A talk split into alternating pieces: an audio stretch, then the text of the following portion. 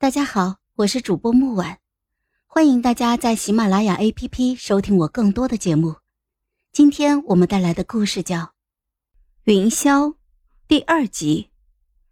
不过很快，小和尚养的小羊就瞪着四只蹄子跑了回来，嘴角还带着若有若无的铁锈腥气，通体雪白，沾染的红，很是醒目。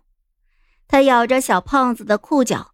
急躁的咩了一声，见他没有反应，索性就绕到了身后，轻轻的顶他，又跑到前头，一步三回头，焦急的回头看着他。等到我们走近了一看，浓郁的血腥味扑鼻而来，夹杂着才开的桃花芬芳，如此极端刺鼻的味道，引得是一阵反胃。地上躺着一个浑身是血的少年人，被鞭挞了几番。黑衣开了好几个口子，裸露在外的肌肤伤痕累累。我哆嗦了一下，险些站不稳了。小和尚也不好受，小脸的几分红润血色尽数的褪去。饶是如此，他也抿了抿嘴，学做那做法的方丈，双手合十：“小僧这就超度施主，我佛慈悲，阿弥陀佛。”他一边念叨着佛门禁地不容污秽，一边又嘀咕着救人一命胜造七级浮屠，最终还是犹犹豫豫的和我一起将这人抬进了寺庙里的空余的厢房。小姑娘每一次来就能倒腾些新东西，这次还整个人出来。方丈闻讯赶来，弯起眉下一寸月。那一贯以来的笑容，在看到床榻上满身是血的人，就僵硬了片刻，转头望向了我，神色复杂。小女娃倒是有本事，带回来个了不得的人。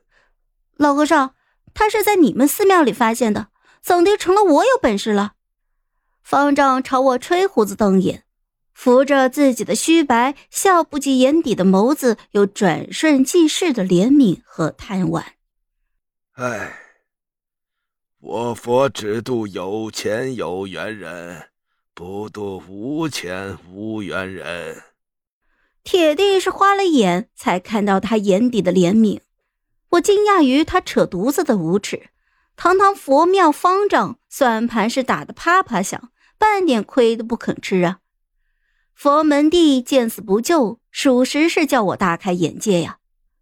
老和尚，你原是一只铁公鸡呀！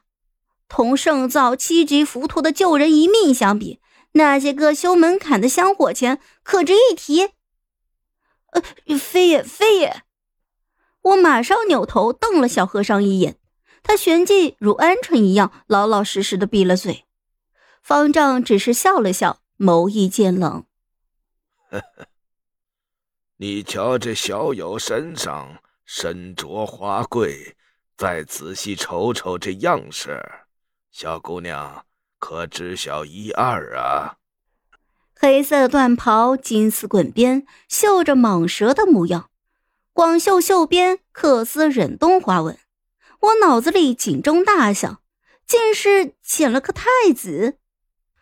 大周皇室血脉稀薄。皇上膝下子嗣不过二人，一位是太子，眼下生死不明；二皇子是早产儿，体弱多病，养在太医院，能活到弱冠便谢天谢地了。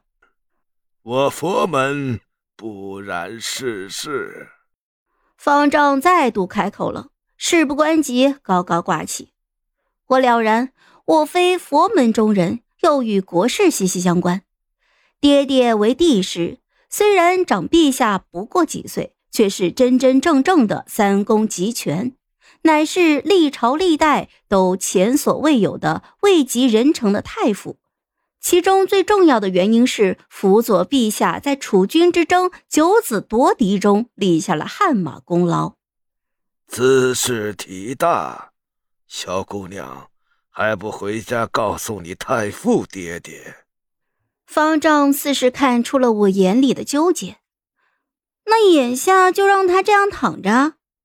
我不解，这老匹夫想事这般不周到吗？小姑娘，你的一举一动可都是代表着太傅。他饶有深意的打量着我，叫我心下一乱，不由得低下了头。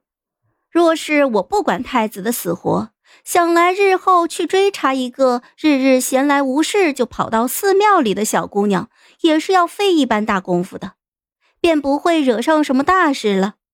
可若是下定心思要多管这闲事，便是要入趟浑水了。太子浑身是血，便会染我的红裙。哎，难道要叫一个活生生的人死在我的眼皮子底下吗？我自诩是做不到的。我的脑海里浮现起某日天公不作美，簌簌的下起了大雨，陛下因些个原因误了早朝，大殿之上。我那太傅爹爹如竹节般挺立的脊梁，傲然立于暴雨中。静候朝门打开，半分不见落魄。当夸一句松柏凛凛，太傅铮铮，是为承袭人间之仙家鹤七分的浩然气。思及此，我郑重的就开口：“当今天子姓顾，天意姓顾。”方丈哈哈大笑了一声，哈哈哈哈哈！好，好，好，好一个天意姓顾。小和尚正用粗布擦拭着小羊带血的嘴角，听到方丈这反常的笑声，他停下了手中的动作，看了过来，眼神迷茫。